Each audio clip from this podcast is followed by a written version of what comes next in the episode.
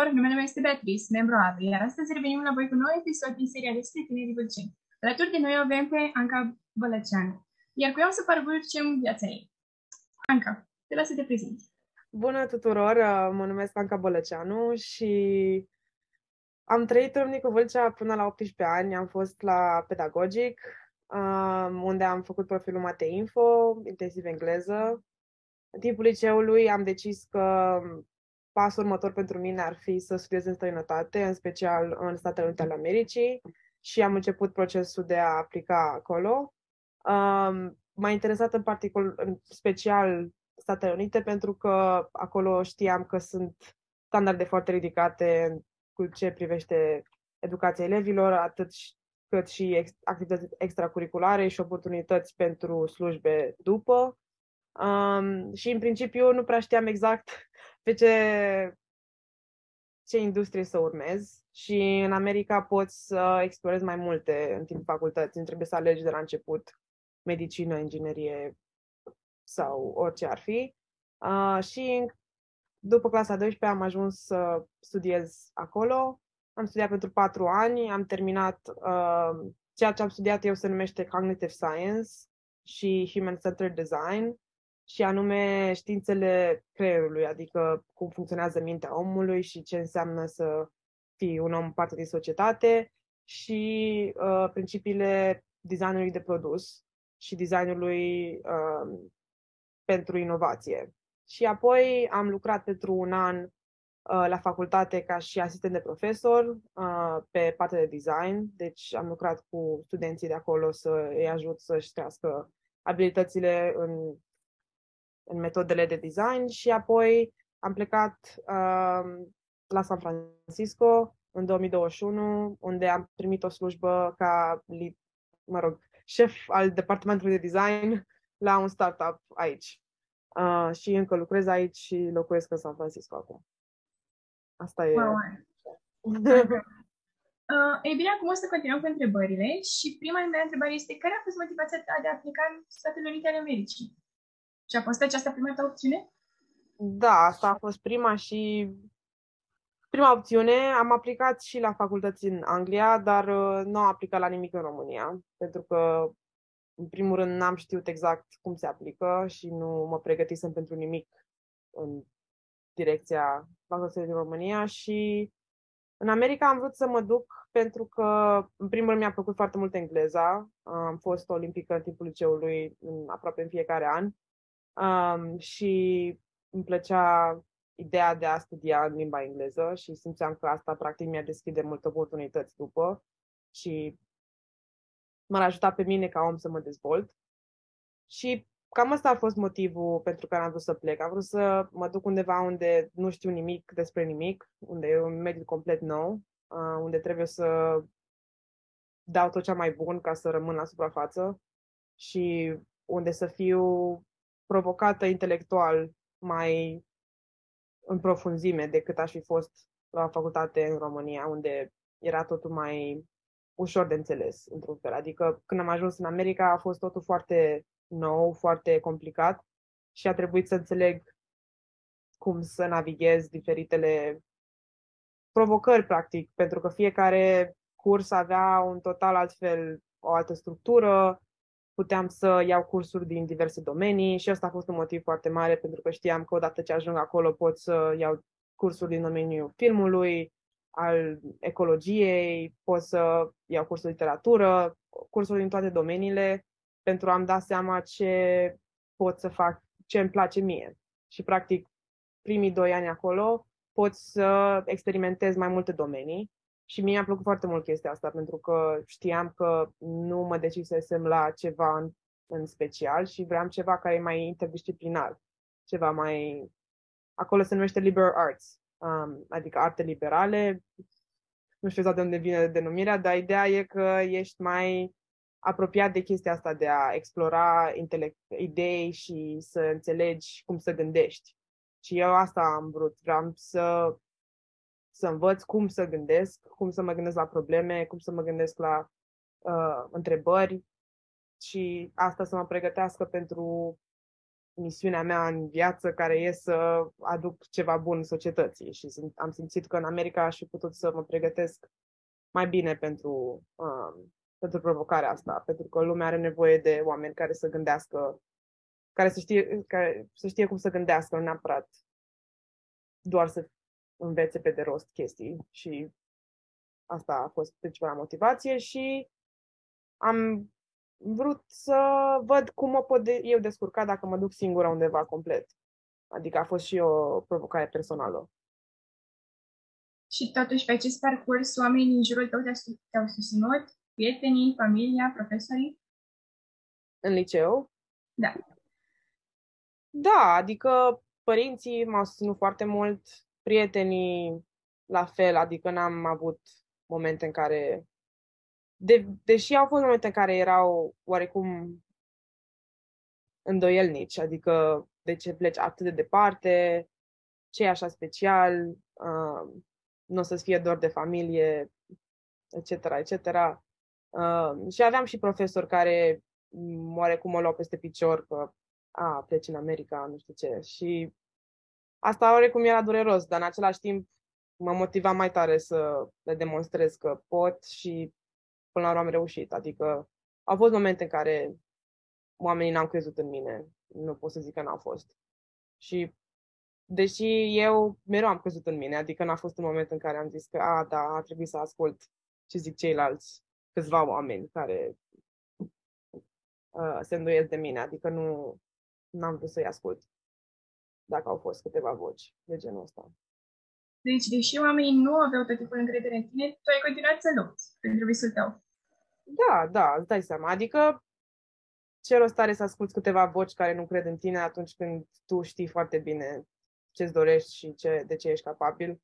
Și, în primul rând, familia m-a susținut foarte mult și asta a contat până la urmă. Adică oamenii vin și pleacă, adică oamenii din liceu Adică mulți nu-i mai cunosc acum, nu ne mai intersectăm, deci până la urmă nu contează. Adică mă, așa mă gândeam mereu, adică sunt anumiți oameni a căror opinie e importantă pe termen lung și oameni a căror opinie e doar pe termen scurt și nu trebuie neapărat să fie importantă din punctul ăsta de vedere. Pentru mine, cel puțin.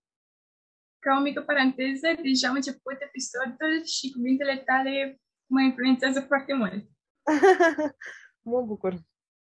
Um, continuând, știi că procesul de aplicare în stat este unul dificil și riguros. Care a fost procesul tău? Procesul meu, într-adevăr, a fost dificil și riguros.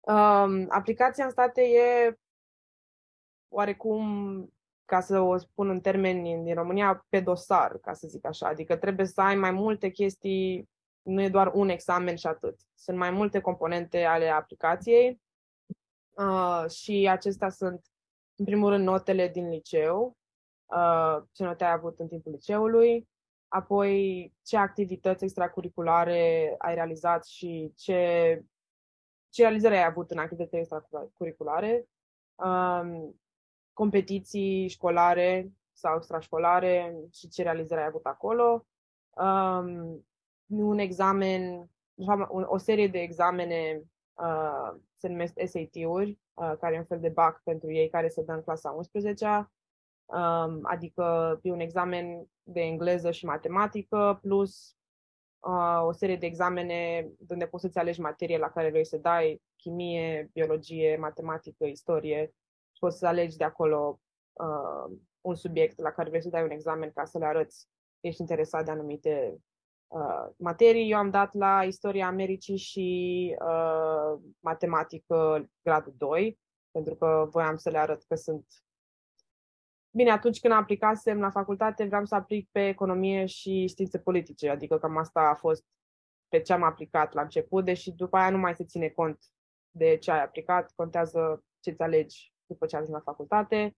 Um, și de asta am dat pe istorie și matematică, practic partea umanistă și partea analitică din creierul meu, vreau să le arăt că știu. Și uh, trebuie să scrii și un eseu și fiecare facultate câteodată îți cere și întrebări adiționale, adică trebuie să răspunzi la diferite întrebări, tot așa, despre tine, despre ce tip de persoană ești, cum te descurcat în diferite situații, um, ceva care te definește pe tine ca om, trebuie practic să te gândești să ai, vor să vadă că ai această, acest self-awareness, adică să știi cum ei practic vor să te cunoască pe tine și să-și dea seama cum ai fi, cum te integra în campus, cum te integra în, în clasa, în promoția care intră atunci în, în cursuri, adică să ei vor să creeze o comunitate și să creeze, să aducă oameni care să aducă diferite lucruri în comunitate, adică toată lumea să fie la fel, fiecare să aducă câte ceva ca să poți să înveți și de la ceilalți. Cam asta e principiul. Uh, da, și cam asta. Deci sunt mai multe compon- componente. Deci ei vor să vadă cine ești prin realizările tale școlare, extrașcolare și oarecum creative, adică cum poți să te prezinți. Și totuși, vorbind de acest, de acest dosar, știu că ai fost olimpică la economie. Ne poți spune ceva, ne poți spune mai mult despre acest subiect? Da, cum am zis, am vrut să merg pe economie la facultatea asta simțeam eu că e un domeniu interesant pentru mine, pentru că, până la urmă, economia este, face parte din viața tuturor și e interesant să înțelegi trendurile micro și macroeconomice și în clasa 11 deci eu am fost în clasa 9, a 10 și a 12 la Olimpiada la engleză națională și asta era pasiunea mea principală, dar în clasa 11 am zis să schimb puțin lucrurile și să mă duc la economie. Uh, și atunci am făcut pregătire cu un profesor al cărui nume nu mai știu, cred că era de la Roaită, uh, foarte bun, foarte, a fost foarte interesant și mi-amintesc că mereu când mă duceam la pregătire simțeam că înțeleg lumea mai bine, adică lumea din jurul meu cum funcționează, cum funcționează aceste forțe invizibile care ne influențează viața de zi cu zi. Adică, de exemplu, cum funcționează inflația, ce se întâmplă atunci când e criză economică um, și mai multe lucruri despre cum funcționează banii în general. Și mi s-a părut foarte interesant și am, am pregătit, am ajuns la națională și acolo a fost destul de greu, mi-amintesc. Am fost mult timp, mult timp în urmă, deci nu mi-amintesc exact ce subiect mi-a aplicat sau ce uh, am făcut. Știu că am primit, am fost în primii 20 sau ceva de genul ăsta la națională, ceea ce a fost destul de bine. Uh, dar nu am continuat să merg la națională în următorul an pentru că am revenit la engleză și asta a fost uh, pasiunea mea inițială.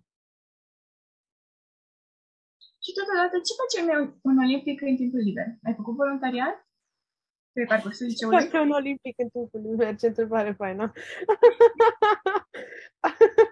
uh, da, uh, timp liber, nu avem timp liber, asta vreau să zic, pentru că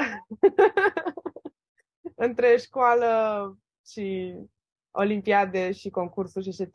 Da, am făcut voluntariat, am fost uh, implicată în mai multe organizații. În Vâlcea am făcut parte din clubul Leocozia uh, încă din clasa 9 și în, am fost practic am avut funcții în fiecare an, am ajuns președinte în clasa 12 uh, și am făcut parte și din Consiliul Elevilor, am fost vicepreședinte la Consiliul Județean în clasa 11 cred. Da.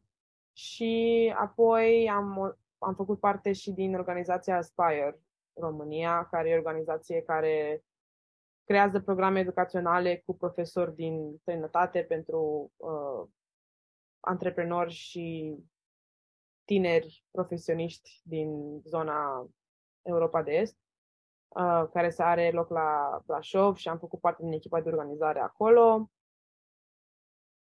Și ce am mai făcut? A, am fost și voluntar la Europe Direct, la bibliotecă. Am predat cursuri de germană pentru adulți. Da, cred că cam asta având în vedere că timpul tău era ocupat și cu asociația și cu pregătirea pentru Olimpiadă, cum îți gestionai timpul pentru a învăța și pentru admiterea la facultate?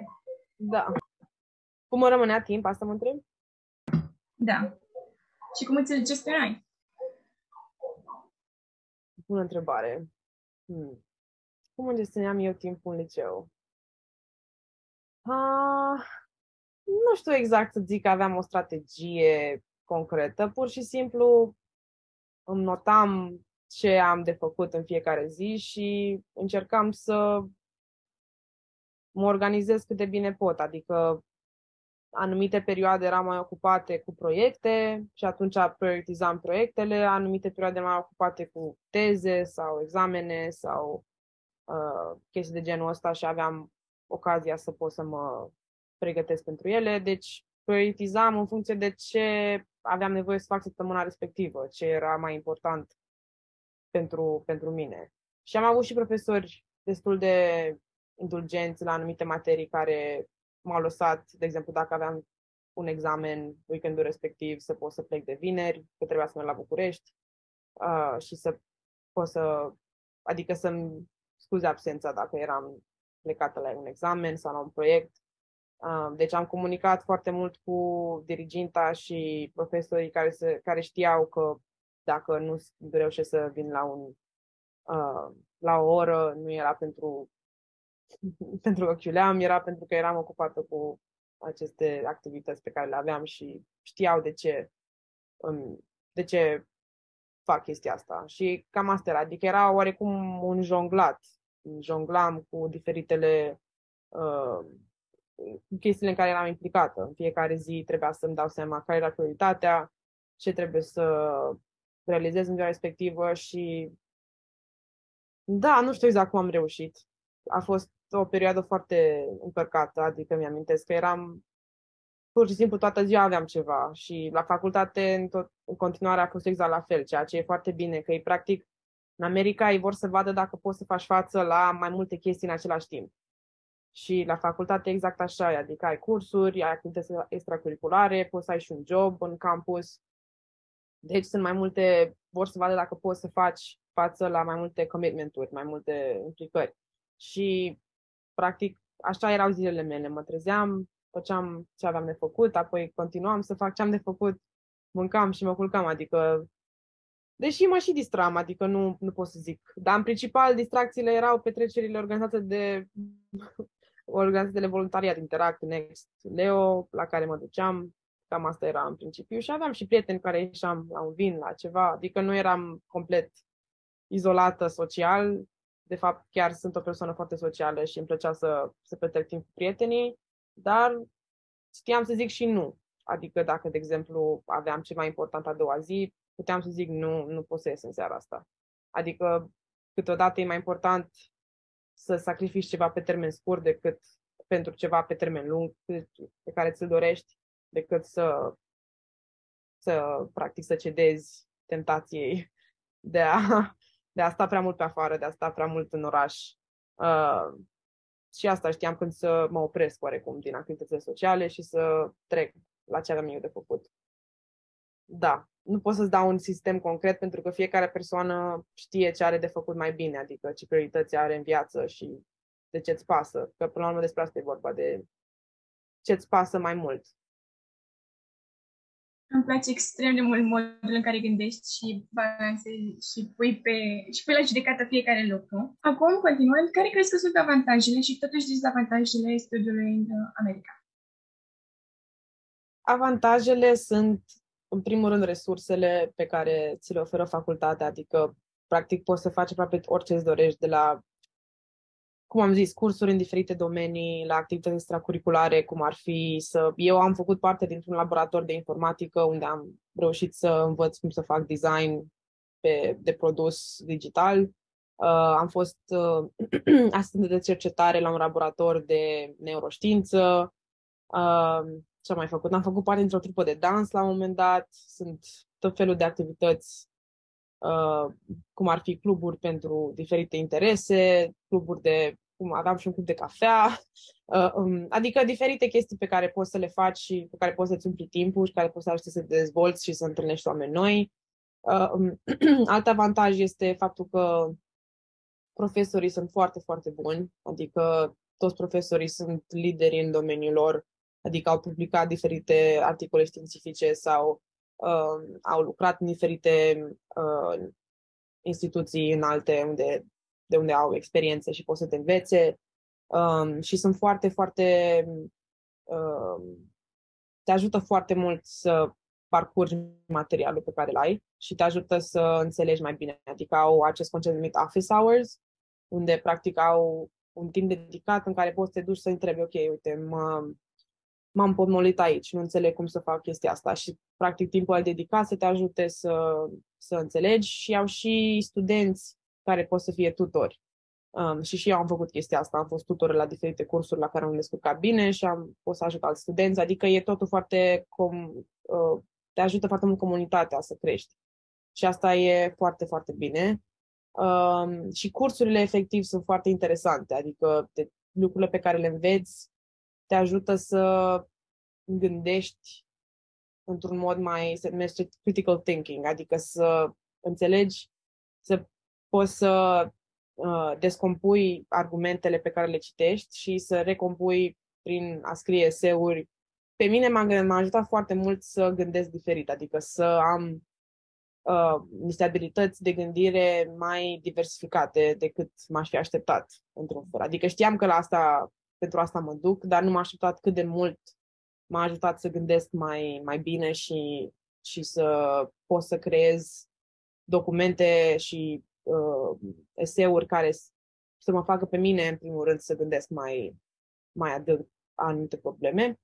Și dezavantaje, uh, în primul rând, dezavantajul este că e foarte greu. Adică, deși te ajută foarte mult să gândești mai, mai bine, uh, asta nu înseamnă că e ușor. Eu am fost la facultate care era considerată foarte riguroasă și, într-adevăr, exact așa a fost. Adică toți profesorii se așteaptă de la tine să dai tot ce mai bun și uh, proiectele pe care, pe care trebuie să le faci sunt, sunt grele. Adică trebuie să, trebuie să depui mult timp.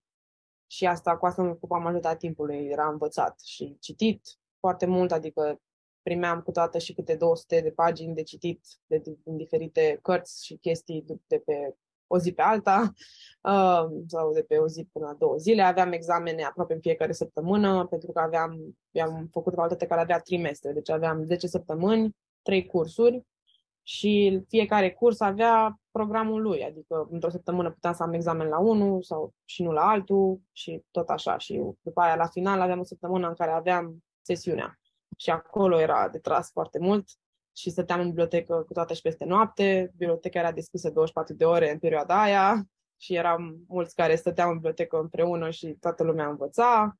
Um, da, a fost foarte greu, adică nu pot să zic că n-a fost greu, dar practic te simțeai foarte împlinit când reușeai să trimiți un eseu de 25 de pagini despre ceva pe care ai studiat în ultimele 10 săptămâni și chiar să te, să, te, să aprofundezi foarte bine informația.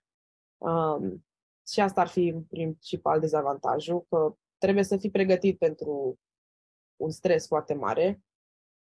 Și alt dezavantaj ar fi partea socială, este mai greu de navigat față de în România, adică partea socială era puțin mai diferită și trebuia să îți dai seama cam cum poți să navighezi în așa fel încât să îți întâlnești oamenii cu care chiar ai ceva în comun, pentru că nu există un...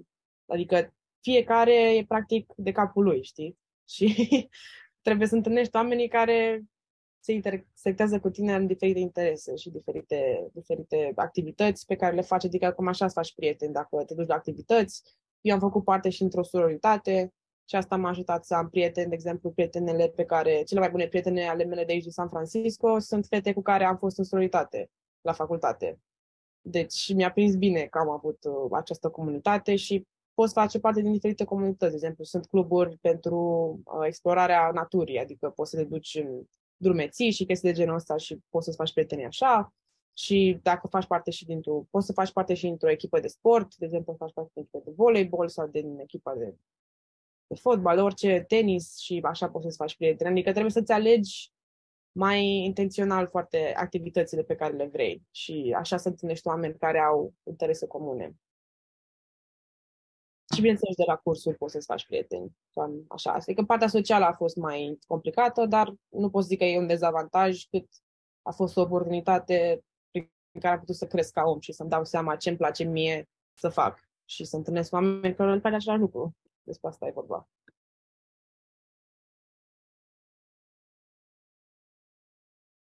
Felicitări te-au tratat diferit din cauza că erai din România? Nu, nu, nu. De fapt, din contră, era ceva interesant. și m-a ajutat pe tine. Adică aveam prieteni care erau...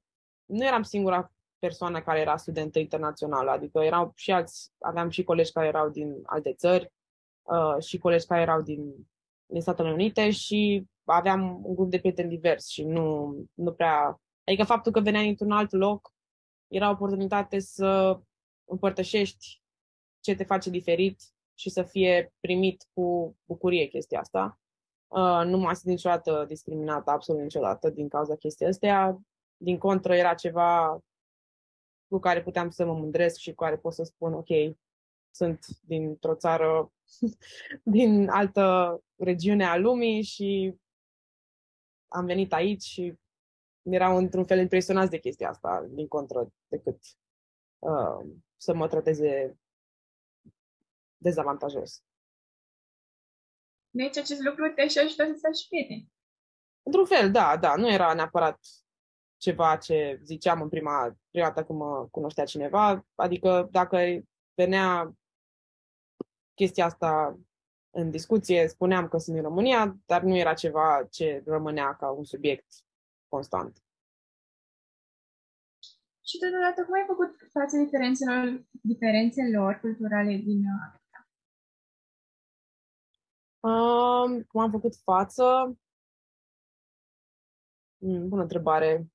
Nu știu neapărat dacă eu, dacă am făcut față neapărat. M-am adaptat, adică m-am, m-am dat seama că fiecare persoană trebuie să-și dea seama ce își dorește de la experiența facultății. Adică nu m-am gândit neapărat la diferența culturală dintre mine și America, cât despre diferența culturală dintre ce știam eu și mediul facultății. Pentru că facultatea mea era oarecum într-o zonă, adică era un campus care era separat de oraș, adică nu era neapărat parte din, din cultura asta. Și cultura americană e foarte individualistă și practic asta m-a ajutat să să-mi dau seama cât de mult trebuie să mă cunosc pe mine însumi ca să fac față diferențelor culturale. Adică ei, pentru ei contează foarte mult cine ești tu ca persoană prin lucrurile pe care le faci, activitățile pe care le, le întreprinzi și practic a trebuit să petrec timp cu mine să-mi dau seama care sunt lucrurile astea și asta a fost adap- perioada de adaptare. Um, și alte diferențe culturale, cum ar fi Acolo, câteodată, oamenii pot fi mai superficiali, adică poți să nu-ți dai seama exact cine vrea să-ți fie cu adevărat prieten și cine e doar drăguț cu tine, că așa e cultural, e bine să fii drăguț cu toată lumea. Uh, sunt foarte, foarte muncitori și foarte focusați pe carieră și asta mi-a plăcut foarte mult și am reușit să preiau uh, chestia asta, deși eu oricum aveam, pentru că asta m-a atras la America pe foarte uh, focusată pe partea profesională și pe creșterea din punctul de vedere. Uh, și da, cam asta ar fi chestia asta, superficialitatea câteodată e, a fost greu de navigat, dar m-a ajutat să îmi dau seama cine sunt eu ca individ mai bine și cine sunt oamenii cu care vreau să mă înconjur. Acum am o mică întrebare. Cum mai rezistați dorul de casă?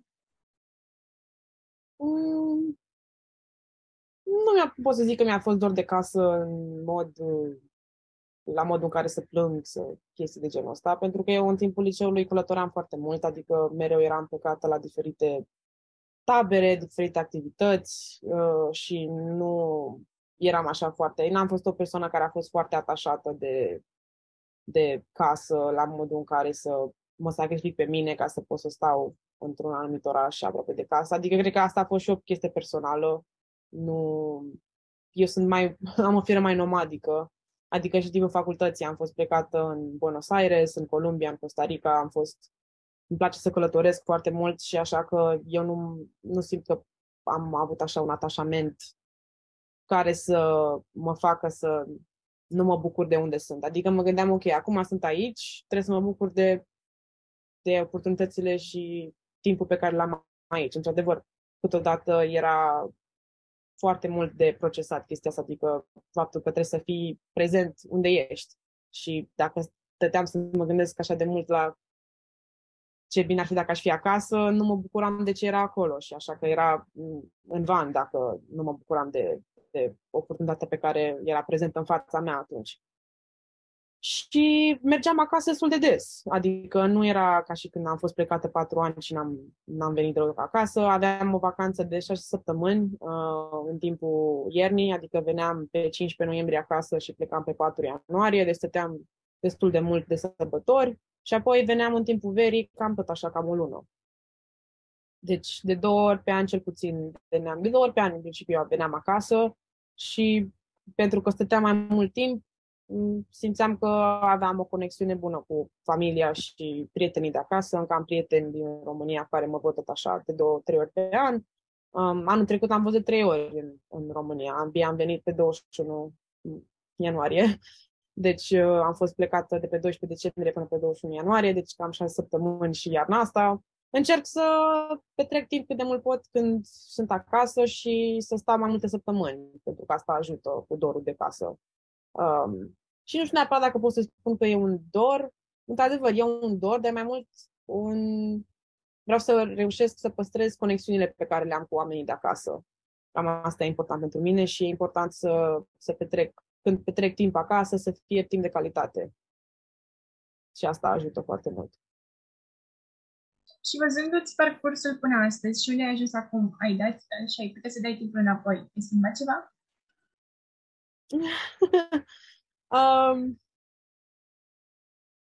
da, aș schimba un lucru. Uh, cred că lucrul pe care l-aș schimba ar fi când am ajuns în San Francisco, practic am avut o perioadă în care a trebuit să aplic la diferite joburi și am aplicat, practic am fost introdusă către o companie de către un prieten și a fost prima, adică a fost prima companie la care am intervievat și în 10 zile am fost angajată, ceea ce a fost super, super bine, dar în același timp mi-aș fi dorit să petrec mai mult timp vorbit cu mai multe companii și explorând mai multe locuri de muncă.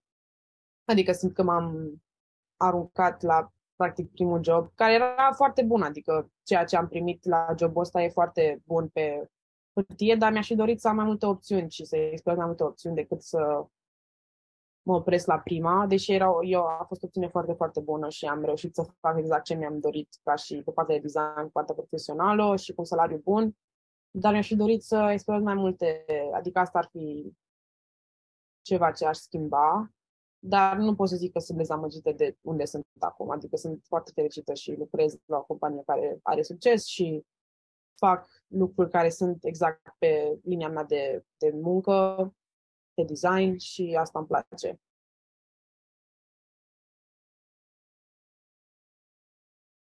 Dar uh, cel mai important lucru pe care l-am făcut a fost să descoper partea mea creativă în timpul facultății și partea asta de design, care nu era ceva la care eu mă gândisem că pot să fac în timpul liceului, adică niciodată nu m-am considerat o persoană creativă neapărat.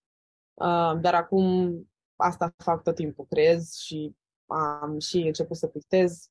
Mă rog, asta e una dintre picturile mele și am mai multe și vreau să am un, un, un show de artă și aici în San Francisco cam cu asta mă ocup, sunt parte din comunitatea artistică și niciodată nu m-aș fi gândit că o să ajung pe partea asta creativă, dar asta am descoperit în facultate, luând cursuri diferite și luând cursuri nu am. Practic, cursul care m-a definit pe mine a fost cursul de Design Thinking din anul întâi pe care l-am luat și uh, asta mi-a deschis practic gândirea foarte mult și ce înseamnă să creezi ceva folositor pentru societate și asta am reușit să fac, asta reușit să fac acum la locul de muncă, deci nu pot să zic că regret nimic din parcursul meu.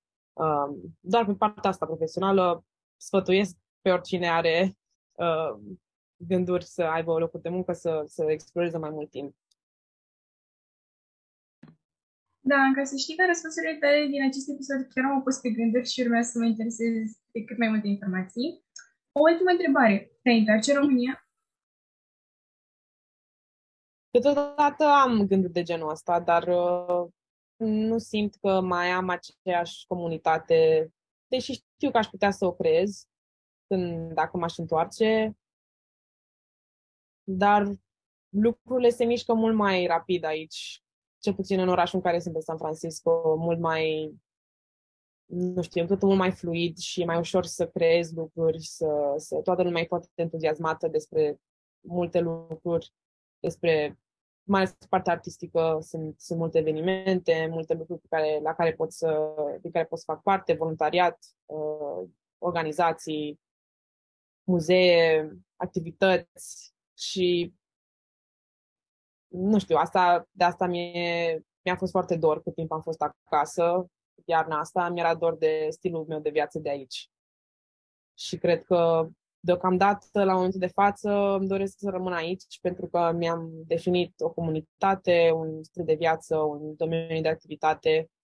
Uh, deși în România și lucrurile se mișcă destul de interesant, adică am observat trenduri foarte, foarte bune în partea asta de creație, de, uh, de a adopta modul de gândire, design thinking, de a, de a face lucruri care contează în societate. Dar uh, e foarte greu să mă, gând- să mă imaginez înapoi în România la momentul de față, fiindcă mi-am construit o viață aici și doresc pe viitorul apropiat să rămân aici. Uh, și părinții mei își doresc să, să vină aici. Deci nu cred că există deocamdată varianta asta, dar nu se știe niciodată dacă primesc o oportunitate interesantă și pot să fac ceva foarte tare, foarte mișto în România, nu pot zic că aș zice nu din prima, adică m-aș gândi serios dacă e, e ceva ce mi-aș dori. Plus că niciodată nu cred că activitățile astea pe care le fac sau alegerile pe care le fac sunt total permanente. Adică eu mereu m-am gândit pe termen mai scurt. Adică, ok, anul ăsta vreau să fiu aici, anul viitor mă gândesc unde vreau să fiu. Adică nu știu dacă pentru mine, dacă m-aș întoarce în România, e o întrebare fixă. Adică, da, m-aș întoarce la un moment dat pentru o anumită perioadă de timp, dar asta nu înseamnă că aș locui acolo tot timpul. Și nici aici nu vreau să locuiesc tot timpul. Vreau să locuiesc și în America de Sud, vreau să locuiesc și în Asia o perioadă, adică vreau să experimentez lumea mai mult decât să-mi aleg o anumită țară în care să trăiesc și să mor și toată viața să trăiesc acolo. Adică mă gândesc mai mult la ce, ce mi-aș dori să fac parte din parcursul vieții mele pe termen lung și știu că vreau să locuiesc în multe locuri și să-mi construiesc experiențe mai diverse decât dacă aș alege o singură țară, fie ea și America, de exemplu. Adică sunt aici deocamdată, dar nu știu exact unde voi fi în 5-10 ani. Nu, nu știu niciodată. Adică oricât de multe planuri ți-ai face, nu e, nu e niciodată exact uh, unde vei ajunge. Și așa îmi place să trăiesc viața puțin mai spontan.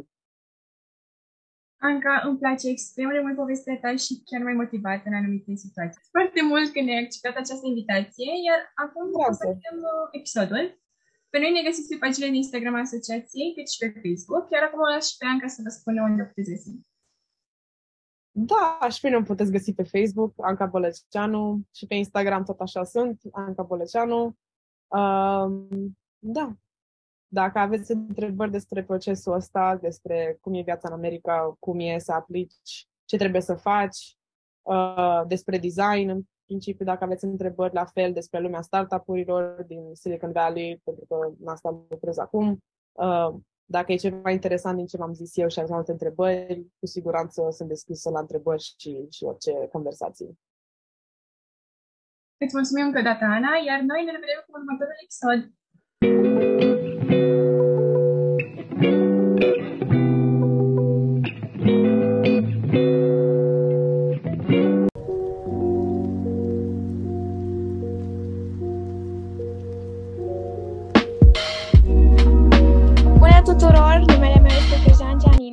Ați venit la primul episod al noii noastre serii intitulată Studiul în străinătate prin ochii studenților. Invitata din acest episod este Adriana, cofondator al proiectului Liceu în străinătate. Iar acum o să las pe ea să se prezinte.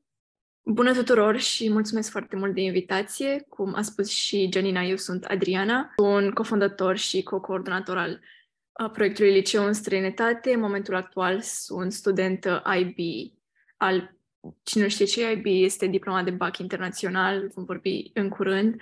Uh, sunt studentă și la UWC, United World Colleges. Am terminat liceul practic în Norvegia și îl termin în câteva luni. De-abia aștept, sincer. Ce a constat dosarul de aplicare pentru bursa UWC? În primul rând, voiam să încep prin a spune ce este UWC pentru cei care nu știu.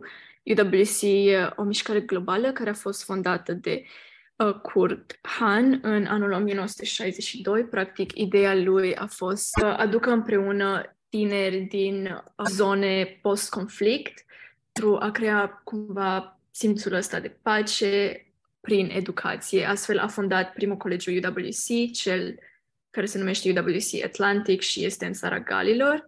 Anul trecut, mișcarea UWC a avut aniversarea de 60 de ani de la începutul și în acești 60 de ani, de la a fonda UWC Atlantic, un, care a fost și cumva un pivot în crearea diplomei de BAC internațional. De la asta UWC a deschis un alt campus în SUA, iar apoi s-a extins fiind rețeaua de 18 școli private pe patru, pe patru continente care e astăzi.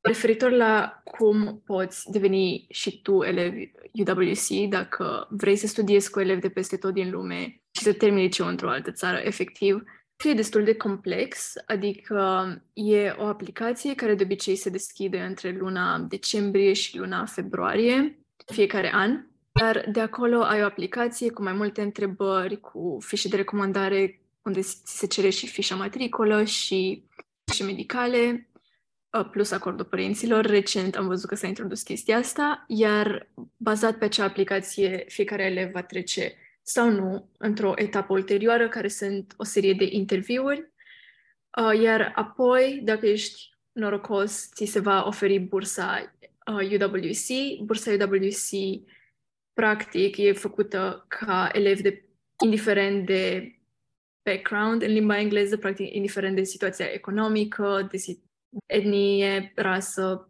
situație economică, cum am spus, practic să aibă posibilitatea să studieze la o școală internațională.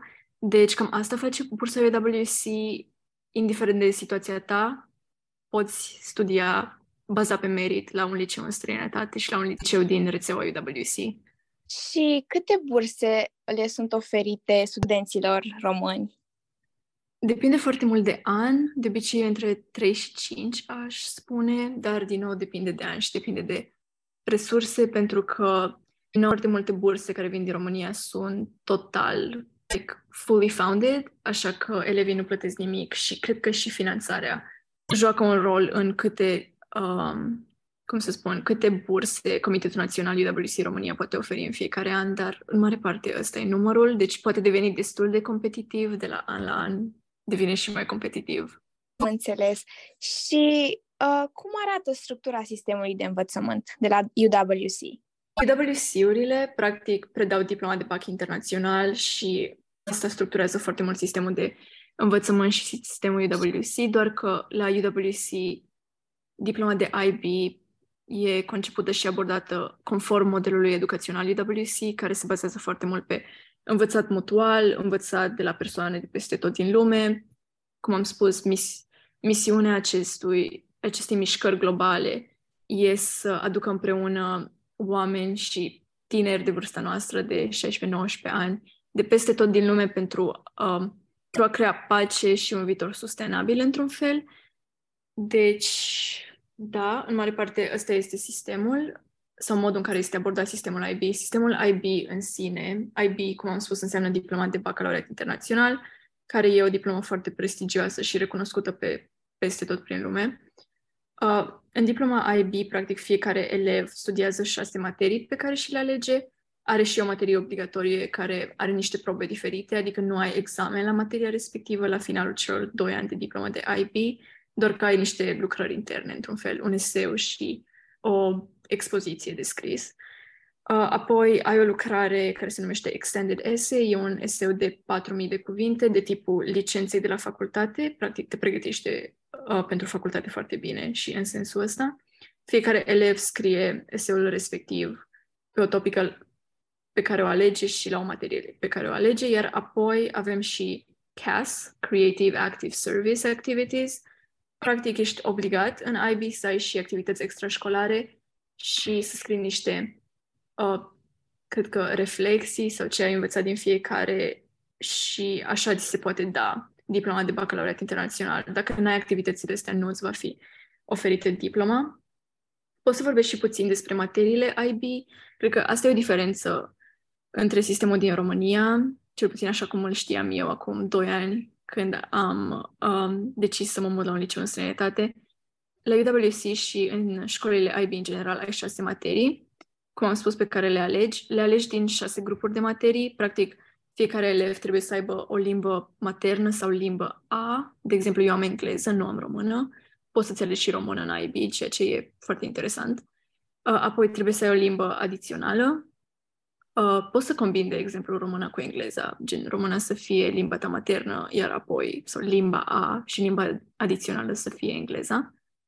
Uh, apoi trebuie să ai o materie din grupul care se numește indivizi și societăți, sunt cumva niște științe sociale. Dacă e să le luăm așa, doar că sunt materii mai interesante, adică sunt materii de tipul environmental systems in societies, information technology in a global society, global politics, economics, adică chestii destul de interesante. Eu, de exemplu, fac filozofie și psihologie din acest grup. Apoi avem grupul de științe, unde sunt lucruri interesante, adică mai există pe lângă ce ni se oferă nouă în România în grupul de științe, fiind uh, fizică, chimie, biologie, care se oferă și în IB, mai există și Environmental Systems and Societies, Sport and Health Science, I guess. Nu mi-am bine acest nume. Și mai sunt materii de tipul Design Technology, doar că acum depinde de școală, pentru că unele școli oferă aceste materii, altele nu prea, doar că cele mai comune științe sunt, cum ne-am obișnuit și noi, chimie, biologie, fizică și fiecare UWC oferă și Environmental Systems and Societies. Uh, iar apoi avem grupul de matematică, fiecare elev trebuie să-și aleagă matematică, doar că în IB, ceea ce e puțin mai diferit decât în România, ai două tipuri de matematică, o matematică mai mult ca cea din România și alta bazată pe statistică și lucruri mai simple, într-un fel, adică e destul de diferit. Uh, iar ultimul grup este grupul al artelor, în care poți studia fie arte vizuale, fie teatru, fie muzică, fie film și mai era încă o materie. Uh, toate, astea, toate materiile respective le puteți găsi pe site-ul IB International sau IB Organization. Chiar le puteți găsi și puteți cerceta plus, cel puțin pe pagina Liceu în străinătate, dacă vă duceți MBO-ul nostru de pe Instagram, puteți găsi ce materii se oferă la fiecare școală UWC anul acesta și să vă faceți o idee. Uh, chestia e că cu grupul 6, dacă nu vrei să-ți alegi o materie din grupul 6, poți să-ți alegi o materie dintr-un alt grup de materii. Asta fac eu. De exemplu, eu studiez două materii din grupul indivizi și societăți, în loc de o materie din grupul indivizi și societăți și una din grupul de arte. Și ce am uitat să menționez, știu că mă lungesc, îmi pare rău. Uh, nu e problemă. Ce am uitat să menționez e faptul că în IB nu iei toate materiile la același nivel. Practic, trei materii trebuie să le ai la nivel avansat și trei la nivel standard. Uh, există și posibilitatea să iei patru materii la nivel avansat și două la nivel standard, doar că nu e foarte recomandată. Doar că ce se întâmplă aici e faptul că dacă iei materiile la nivel standard, o să ai topici mai puține de învățat, o să ai examene mai puține. Practic nu intri în detaliu în materie, pe când la materiile pe care le iei la nivel avansat, intri foarte în detaliu în materie și, da, înveți mult mai mult decât la nivel standard, cam asta este logica. Dacă tot ai menționat uh, materiile de la UWC pentru diploma IB, uh, cum arată examenele? Sunt, dif- sunt diferite față de cele din România, testele săptămânale sau? Mm, referitor la diferența asta majoră ar fi faptul că știu că în România, de multe ori, materiile pentru BAC nu sunt exact. În România, hai să zicem, ai 16-18 materii și la BAC ai doar 3 materii. În sistemul IB studiezi 6 materii, doar că le ai pe toate la BAC. Um, pe lângă asta, toată materia pe care o studiezi ți intră la BAC. Știu că în România, de exemplu, la fizică, eu voiam să dau bacul la fizică când eram în România. Nu știu dacă e foarte appealing pentru elevii din România, bacul acesta, doar că mie mi-a plăcut foarte mult fizica când a fost în România. Uh, practic noi avem foarte multe topici la fizică în România, doar că intra, îți intrau două la BAC. Aici tot ce înveți în ăștia doi ani de IB, pentru că IB-ul și WC-ul sunt doi ani, strict doi ani, nu poți să faci doar un an sau să faci trei. Tot ce înveți intri, îți intră și la BAC, astfel că toată materia pe care o faci trebuie să o înveți, să fii stăpân pe ea și referitor la teste, testele depind foarte mult de profesori, adică poți să ai teste săptămânale, poți să ai teste odată la două săptămâni, poți să ai un test pe semestru, depinde foarte mult de școală și de profesori. Um, doar că se seamănă, eu aș zice, destul de mult sistemul intern cu cel din România, adică ai teste, ai probe de evaluare și chestii de genul. Venind de la un liceu din România, nu cred că o să ai un șoc când vine vorba de metodele de testare, doar că poate fi un șoc când te gândești la examene, pentru că, cum am spus, în IB ai șase materii, la fiecare dai examene și nu e că dai un examen la fiecare materie, fiecare materie are minim două examene finale și cam un examen intern. Ce înseamnă examen intern e, noi spunem internal assessment, adică eu, de obicei, un eseu, la fizică e o lucrare de labora- la laborator, la engleză sau la limbile străine e un examen oral. Ai la fiecare materie examenul ăsta intern, care e notat de profesorul tău și care e trimis la moderat de organizația IB. Și pe lângă asta ai testele de final. Avem, la finalul celor doi ani, ai trei săptămâni doar de examene. Uh, cum am spus, la fiecare materie dai două sau trei examene și ele depind în sensul de dacă ai la un nivel standard, nu la nivel avansat o materie, de obicei ai mai puțin timp în examen. Deci, cred că astea sunt unele dintre diferențe, doar că, da, cred că e important să îți alegi materii de care ești pasionat, ca să nu fii foarte stresat de examenele finale. Și uh, dacă am vorbit acum despre structura de acolo, ce activități extracurriculare îți oferă liceul? Cum am spus, fiind un sistem IB, uh, este obligatoriu să îți iei activități extrașcolare și să ai destul de multe activități extrașcolare și grupurile de activități extrașcolare sunt de obicei creative, active sau de serviciu în folosul comunității. Uh, deci ai activități foarte multe, pot să spun, pentru că UWC-urile și fiind la un liceu cu oameni de peste tot din lume, fiecare persoană e foarte motivată să-ți arate lucruri din cultura lor, de asta poți să ai picturi japoneze ca extracurricular activity. Și oamenii sunt și foarte motivați să fondeze propriile cluburi, de, de asta poți să găsești cooking club, șah, uh, badminton, avem foarte multe sporturi chiar, ceramică, nu știu din ce am mai făcut eu, grup de Indigenous Rights Club, uh, Anti-Racism Club uh, și mai avem și diferite ONG-uri în campus care sunt tot așa, we found raise pentru a trimite bani în diferite părți de lumii și a ajuta anumite proiecte. Fiind într-o școală UWC, ai destul de multe proiecte și parteneriate cu diferite organizații globale. Să spun, de exemplu, există proiecte cu The Changemaker Program, cu Aurora Organization, ceva Rise Organization.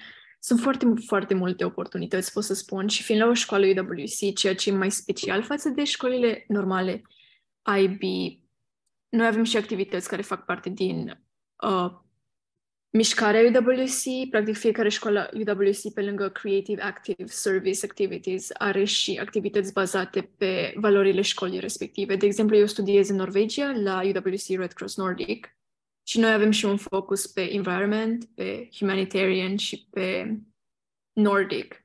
Așa că avem și activități care fac parte din grupul asta de chestii environmental, chestii nordice, chestii humanitarian. De asta la noi se oferă um, un first aid course care e mandatory pentru că ne numim UWC Red Cross Nordic, așa că avem un parteneriat cu Crucea Roșie.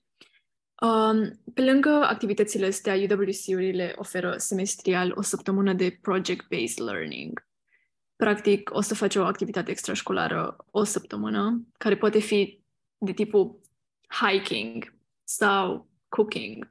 Eu am făcut o chestie numită Zane Making, mi-am creat propria revistă pe o temă politică. Deci sunt foarte multe lucruri pe care le poți face și ești foarte încurajat și să-ți fondezi propriile lucruri, să aduci ceva nou. De asta o să ai o varietate de lucruri din care poți alege și să îmi termin ideea. Fiind la o școală UWC, avem și foarte multe prezentări cu fie UWC alumni, cu fie, fie cu guest speakers, de exemplu.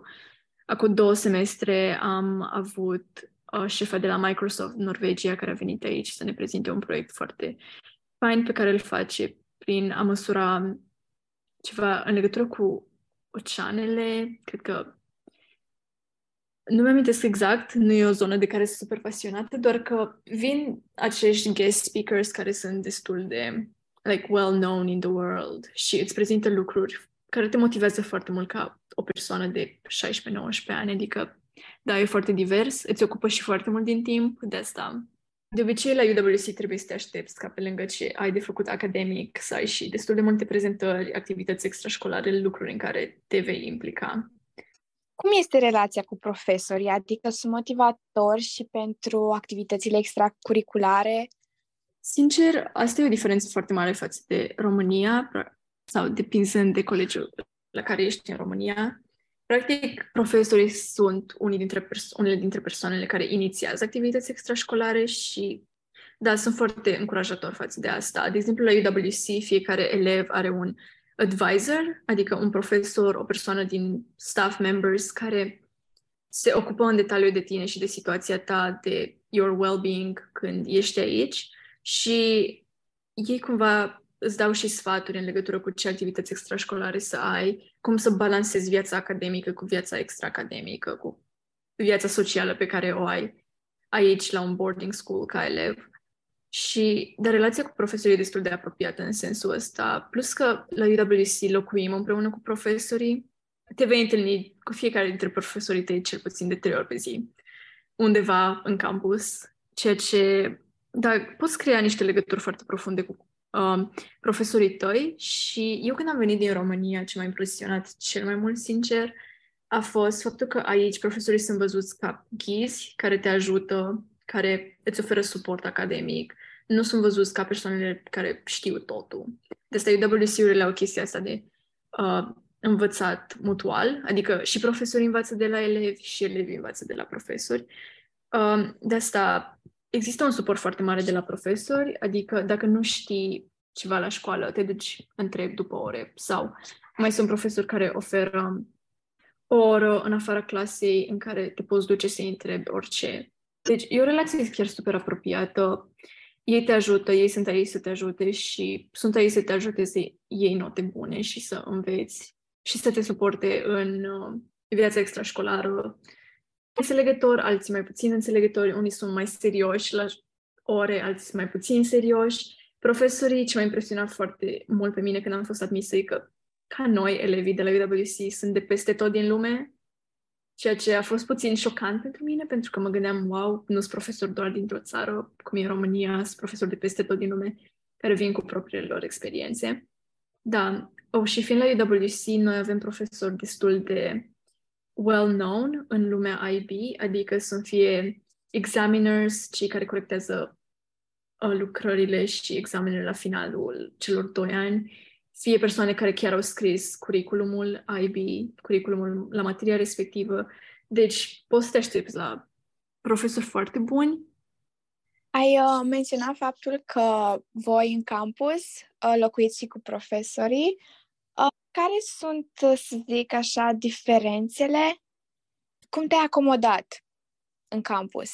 Cum te-ai acomodat cu viața uh, la UWC? Cum ai făcut față distanței de casă? Ok, uh, pot să spun și să adaug un disclaimer aici că fiecare campus UWC e foarte diferit. Sunt campusuri unde ai studenți care locuiesc doar la boarding school, cum e colegiul meu, și colegii în care au și studenți din țara respectivă care nu locuiesc la boarding school, nu sunt international students într-un fel.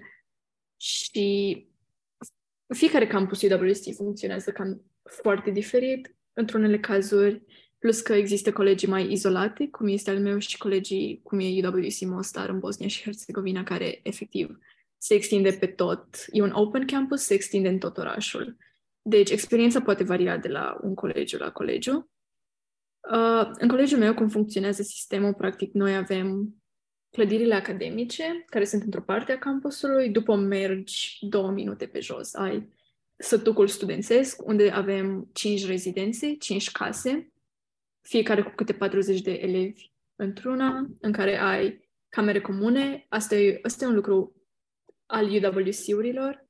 Uh, ei te forțează cumva să locuiești cu persoane de peste tot din lume în casă și în camera ta, deci ai camere comune, depinde acum de la UWC la UWC cât, câte persoane ai în cameră. Po- poate fi o cameră de două persoane, poate fi o cameră de cinci persoane, deci, da.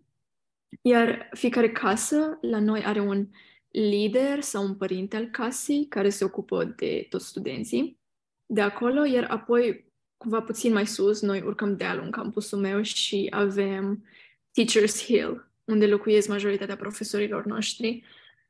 Uh, eu mi s-a părut puțin ciudat la început să locuiesc cu profesorii, sinceră să fiu, doar că m-am acomodat între timp, pentru că suntem o comunitate foarte unită și suntem unite și de faptul ăsta. EWC Red Cross Nordic e într-o zonă destul de izolată a Norvegiei, deci, practic, singurele persoane cu care interacționezi sunt profesorii tăi și colegii. Asta e puțin ciudat, sincer, pentru că aș vrea puțin mai multă diversitate în persoanele pe care le întâlnesc pe stradă, de exemplu. Uh, doar că în primul an mi-a fost destul de ușor să mă acomodez, să fiu sinceră.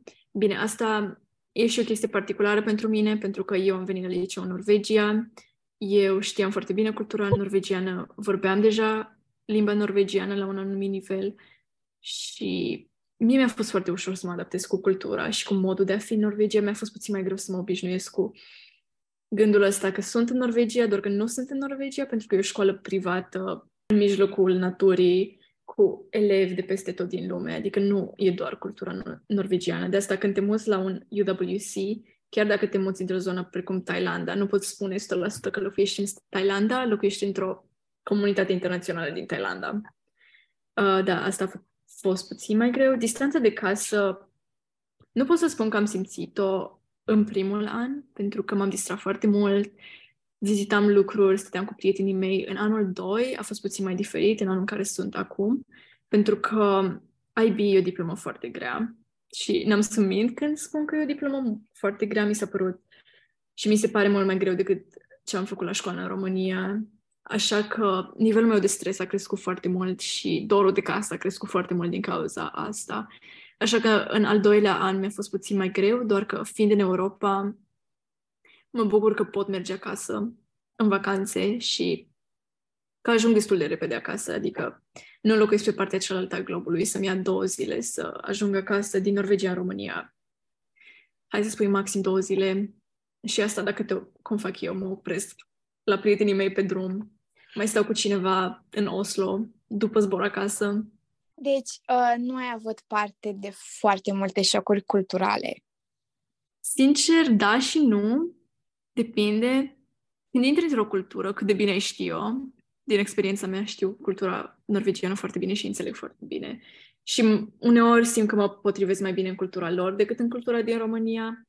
Încă sunt niște chestii care te șochează, adică, de exemplu, ceea ce se vede cel mai bine în diferența asta dintre cultura est-europeană și cultura nord-vest europeană. În cultura est-europeană noi muncim foarte mult, pe când în cultura vest-europeană, nord-vest europeană, din momentul în care ți s-au închis orele de muncă, tu nu te mai gândești la muncă până a doua zi când ajungi la muncă. Și cumva ei sunt foarte relaxați aici, ceea ce, nu știu, mie mi s-a părut puțin ciudat. Adică, nu știu, în România eu mereu învățam la cafenele. Aici dacă mă duc la o cafenea să învăț, să-mi deschid laptopul, să muncesc la cafenea, se uită oamenii puțin ciudat la un moment dat, pentru că de ce te duci la cafenea să înveți când te poți duce să te relaxezi acolo. Da, asta e, e o chestie foarte ciudată și o chestie foarte, cum să spun, proeminentă când te gândești la diferențele dintre, cult- dintre culturile și țările din Europa în sine. Diferența lor acceptă viața personală și nu încurcă cu cea profesională și cred că asta te-a făcut să înveți foarte multe lecții și mai ai uh, un șoc, să zic, cultural pe care l-ai întâmpinat, pe care ne-l poți detalia? Sincer, legat de vreme, știu că toată lumea când spune, când se întreabă, o, oh, mă duc în Norvegia, îngheți acolo. Eu vin din Brașov. Sincer, e mult mai frig în Brașov decât e în vestul Norvegiei. Și asta vine și de la faptul că vestul Norvegiei e încălzit de un curent care vine din Golful Mexicului. Deci, practic, partea asta de vestul Norvegiei, Scoția, sunt zone foarte ploioase pentru că sunt zone foarte calde. Adică aici, în Norvegia, unde locuiesc, în vestul Norvegiei, e cea mai ploioasă zonă din Europa. E cea mai ploioasă zonă din Europa și pentru asta e și una dintre cele mai calde zone ale Norvegiei. Deci e cumva foarte ciudat să le explici oamenilor de acasă că Norvegia chiar nu e atât de, nu e atât de frig pe cât pare. E mult mai frig în zona de SUA, Canada, pentru că acolo nu ajunge aerul ăsta cald uh, sau streamul ăsta cald din ocean. Deci ăsta a fost un șoc, probabil, și pentru mine și pentru ai mei, când le-am spus că, ok, chiar e mult mai cald uneori decât e în România. Ți-a fost greu să-ți faci uh, legături cu ceilalți studenți? Sincer, asta e o întrebare foarte interesantă, pentru că la început, cred că vii aici să-ți faci foarte mulți prieteni, doar că uneori poate fi mai complicat să faci legături. Chiar cred că e, o, e un exercițiu destul de greu, doar că la finalul zilei găsești oamenii cu care rezonezi și oamenii tăi, într-un fel, Sincer, nu știu dacă mi-a fost extrem de greu la început să leg prietenii. Mi-a fost mult mai greu să mențin prieteniile respective pentru că toți aici avem un program foarte încărcat, doar că cred că am creat destul de multe like, meaningful connections, prietenii mei cei mai buni sunt, da, din zona de Est Europa și din zona de Nord-Vest Europa. Cred că uneori e destul de complicat să legi conexiuni foarte strânse cu oameni care sunt din culturi foarte diferite de tine, doar că poți reuși. Adică am și prieteni din sud-estul Asiei. N-am legături foarte strânse, doar că am legături și cu cei din uh, America Latină. Sincer, mi se pare o chestie interesantă la UWC să vezi cum te acomodezi cu diferite culturi. Și poți experimenta diferite culturi într-o în comunitatea ta din UWC și înveți destul de multe lucruri. De exemplu, eu am înțeles că nu m-aș potrivi niciodată într-o cultură americană, interacționând cu oameni din um, acea cultură și la fel și cu culturile din sud-estul Asiei. Deci, da. Și cred că realizez și foarte multe lucruri despre Europa, diferențele noastre culturale, mai ales că eu sunt la un colegiu în Europa cu oameni foarte mulți din Europa. Cred că voi începe cu câteva dezavantaje. Uh, că mi se pare că în momentul în care ajungi la WC e o foarte mare competiție nespusă, într-un fel, pentru că fiind la un liceu unde ești ales pe parte de merit, adică pe cât de multe activități ai făcut, cât de competitiv e dosarul tău, o să fii într-o competiție continuă cu colegii tăi și o să te compari foarte mult cu colegii tăi, pentru că fiecare persoană aici are propriile proiecte, propriile organizații, face ceva diferit, doar că vrei și tu să faci mai mult văzându-i pe cei din jur că fac atâta. Ceea ce poate fi un dezavantaj uneori. Un alt dezavantaj poate fi faptul că ești departe de casă și acum depinde foarte mult de tine, cât de apropiat ești de casă sau cât de mult vrei să fii acasă. Pentru că în momentul în care te muți poate pe un alt continent, e puțin mai greu să ajungi acasă în cazul în care simți nevoia să o faci. Așa dacă ești în Europa, uneori e destul de simplu, depinde acum. Uh, asta poate fi un dezavantaj, dar, din nou, depinde de persoană și cred că toată experiența ta UWC depinde de la persoană la persoană, pentru că poți fi mai introvert, poți fi, fi mai extrovert, nu vrei să te implici în atât de multe chestii, vrei să te implici în a lot of things și da, că experiența ta depinde foarte mult de tine, de cine ești, cât de mult te implici, în ce te implici. Un alt dezavantaj poate fi faptul că IB e foarte foarte, un program foarte riguros și foarte competitiv. E o diplomă extrem de grea, nu o să mint, față de sistemul din România, mie mi, s-a părut, mi se pare mult mai greu. Și fiind la un UWC ai un program foarte încărcat, deci uneori prietenii mei spun că avem trei S-uri, la UWC Study, Socialize and Sleep și nu le poți avea pe toate trei în același timp.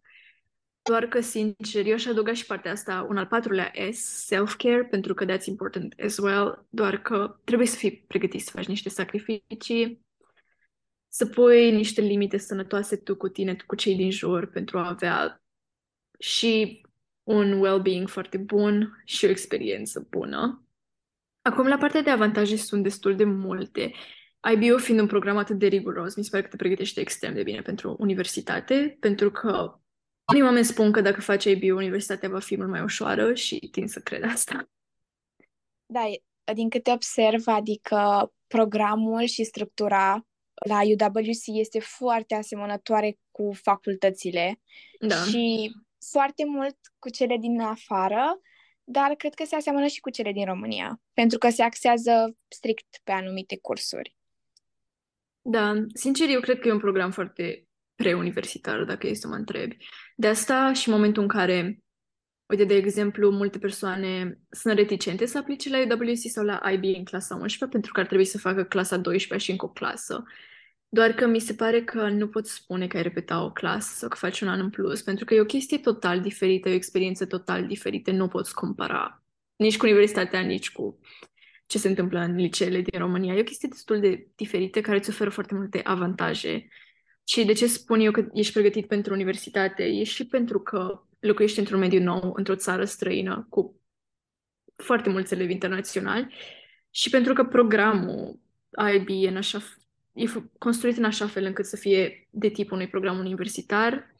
De exemplu, și materiile la fizică și la toate științele lucrăm foarte mult în laborator, ceea ce a fost un șoc pentru mine venind din România. Apoi e foarte analitic, foarte multă gândire critică, îți spui foarte mult părerea ta, ceea ce e diferit față de programul din România care e foarte mult bazat pe memorare și pe să spui ce spune și profesorul, să spui, să ai aceeași opinie ca părerea principală, pe când la UWC, în IB, îți spui tu părerea ta și adunci niște argumente pentru asta. De asta vei fi foarte pregătit pentru universitate și viața de acolo, după UWC și după IB. După la UWC avem sisteme foarte bune de suport pentru studenți, doar că calitatea lor depinde de la un colegiu la altul, adică avem psihologi, avem cabinete medicale, avem advisor team care te ajută, practic. Fiecare elev are un advisor. E ca un fel de diriginte, doar că advisorul ăsta se ocupă de 5-10 elevi, adică se ocupă foarte în detaliu de tine, de progresul tău, de bunăstarea ta și toate chestiile astea și ai și întâlniri frecvente cu ei. Și nu e advisor doar pentru partea academică, e advisor pentru your well-being, partea extrașcolară, viața ta în rezidență, în campus, viața ta și academică și toate chestiile astea. Deci avem, aș spune, un sistem de suport chiar destul de bun.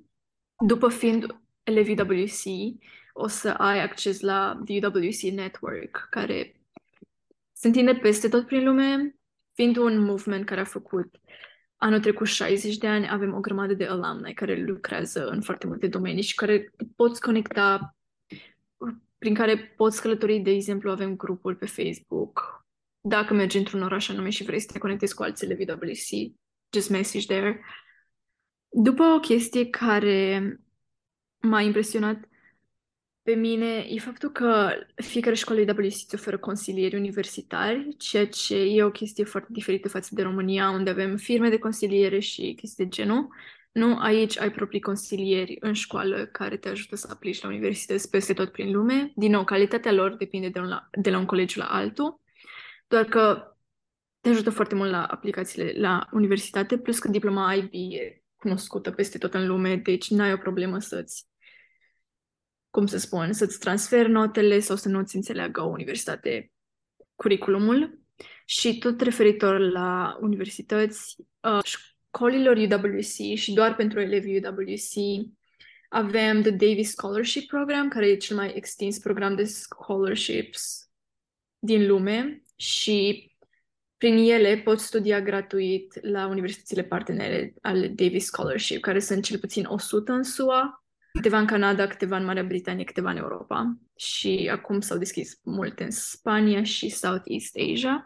Deci, practic, după UWC vei studia cu siguranță gratuit în SUA, dacă nu și în alte țări. Acum e în extindere proiectul respectiv, pentru că uh, a fost deschis acum 20 și un pic de ani, deci acum se extinde la nivelul lui cel mai mare. Deci, mai ales dacă vrei să mergi la universitate în SUA, cred că UWC-ul e un loc bun și un loc în care, încă un avantaj, primești destul de multe perspective, oportunități de care am mai spus, like the Aurora Project, the Changemaker Project. Și ai și niște skill-uri foarte bune, dar, again, depinde de tine cât de mult vrei să te implici, ce-ți place și toate lucrurile astea. Mi se pare că te descoperi pe tine, într-un fel, prin UWC și ce-ți place, valorile tale, unde te-ai acomoda, unde nu te-ai acomoda. Deci e o experiență foarte interesantă. Da, îți dă așa oportunitatea să te cunoști pe tine și să te responsabilizezi și te și familiarizezi cu structura pentru universități. Dar, uite, niște chestii la care nu m-am gândit înainte să aplic a fost cât de diferite dezvolți față de elevii din România de la liceu. De exemplu, mi se pare că ce, ce aș fi putut să experimentez în primul an de facultate, eu am experimentat deja în primul an la UWC.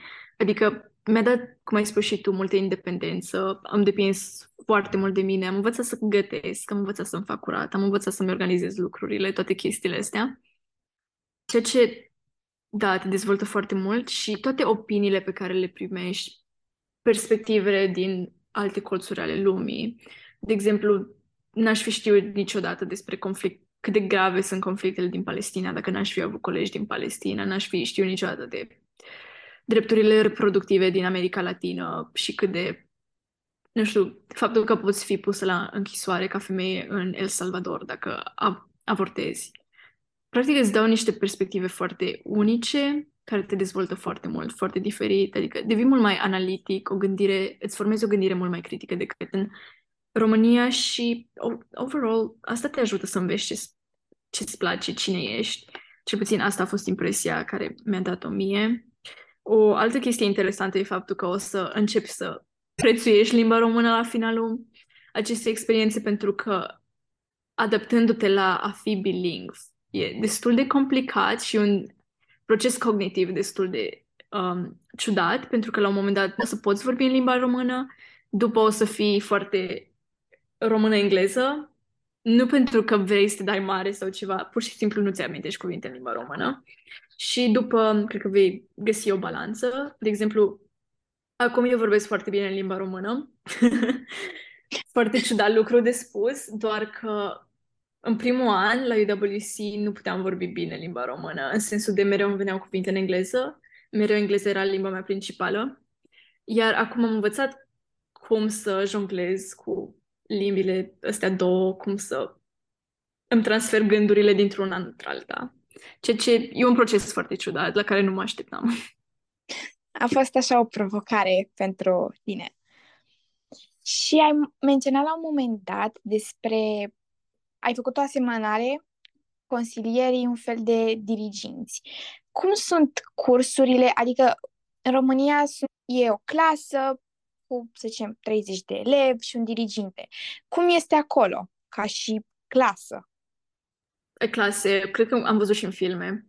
Uh, ai clase, în fiecare clasă ai colegi diferiți. De obicei sunt clase foarte restrânse, maxim 20 de elevi, nici nu cred că avem o clasă cu 20 de elevi, maxim 16-17. Cea mai mare clasă din școala mea are 18 elevi și clasa mea de psihologie. Practic, tu te muți de la o oră la alta într-o clasă în care ai un profesor și diversi colegi, adică ai alți colegi pentru fiecare materie. Uneori se întâmplă să ai cam aceiași colegi, de exemplu, eu am colegi cu care am patru clase comune, alții cu care am două sau trei. Deci, cumva sunt și oameni comuni, doar că nu foarte mulți, pentru că, din nou, îți alegi materiile după preferință și nu avem partea asta de diriginte, cum am spus, avem doar un advisor care se asigură că ești ok și că situația ta academică e ok, doar că iei destul de multă responsabilitate pentru viața ta aici, așa că, da, pregătiți-vă de responsabilitatea asta. și acum un fel de tips and tricks pentru uh, dosarul de aplicare și pentru eseuri?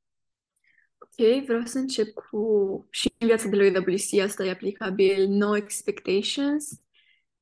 Cred că e mult mai ok eu povestesc foarte mult despre UWC și prin liceu în străinătate, doar că cred că e mult mai ok să știi lucrurile astea, doar că să nu ai așteptări mari sau să nu ai așteptări că se va întâmpla exact așa, pentru că, cum am spus, toate lucrurile diferă de la, diferă de la un colegiu UWC la altul. Uh, experiența ta depinde și de tine foarte mult și foarte mult depinde de tine. Adică dacă nu vrei, da, UWC îți oferă a devenit din ce și din ce mai mai competitiv, adică cred că chiar acum o săptămână, două, am primit un mesaj de la președintele UWC România spunându-mi cât de mult numerele aplicanților au crescut în ultimul an. Deci, devine din ce în ce mai competitiv, așa că și dacă ești refuzat, nu e neapărat despre tine, procesul este despre te potrivești tu valorilor UWC, te potrivești programului respectiv și asta se întâmplă peste tot și la universitate te potrivești pentru universitatea respectivă, da sau nu. Dacă profilul tău nu e neapărat pe universitatea respectivă, probabil nici nu ar trebui să aplici pentru că nu ți se potrivește, doar că vei avea mult mai multe șanse să fii refuzat de asta. Un refuz nu e neapărat despre tine, e despre faptul că nu te potrivești pe program sau poate tu ești foarte bun, doar că fiind atât de competitiv, chiar nu au avut cum să te acomodeze.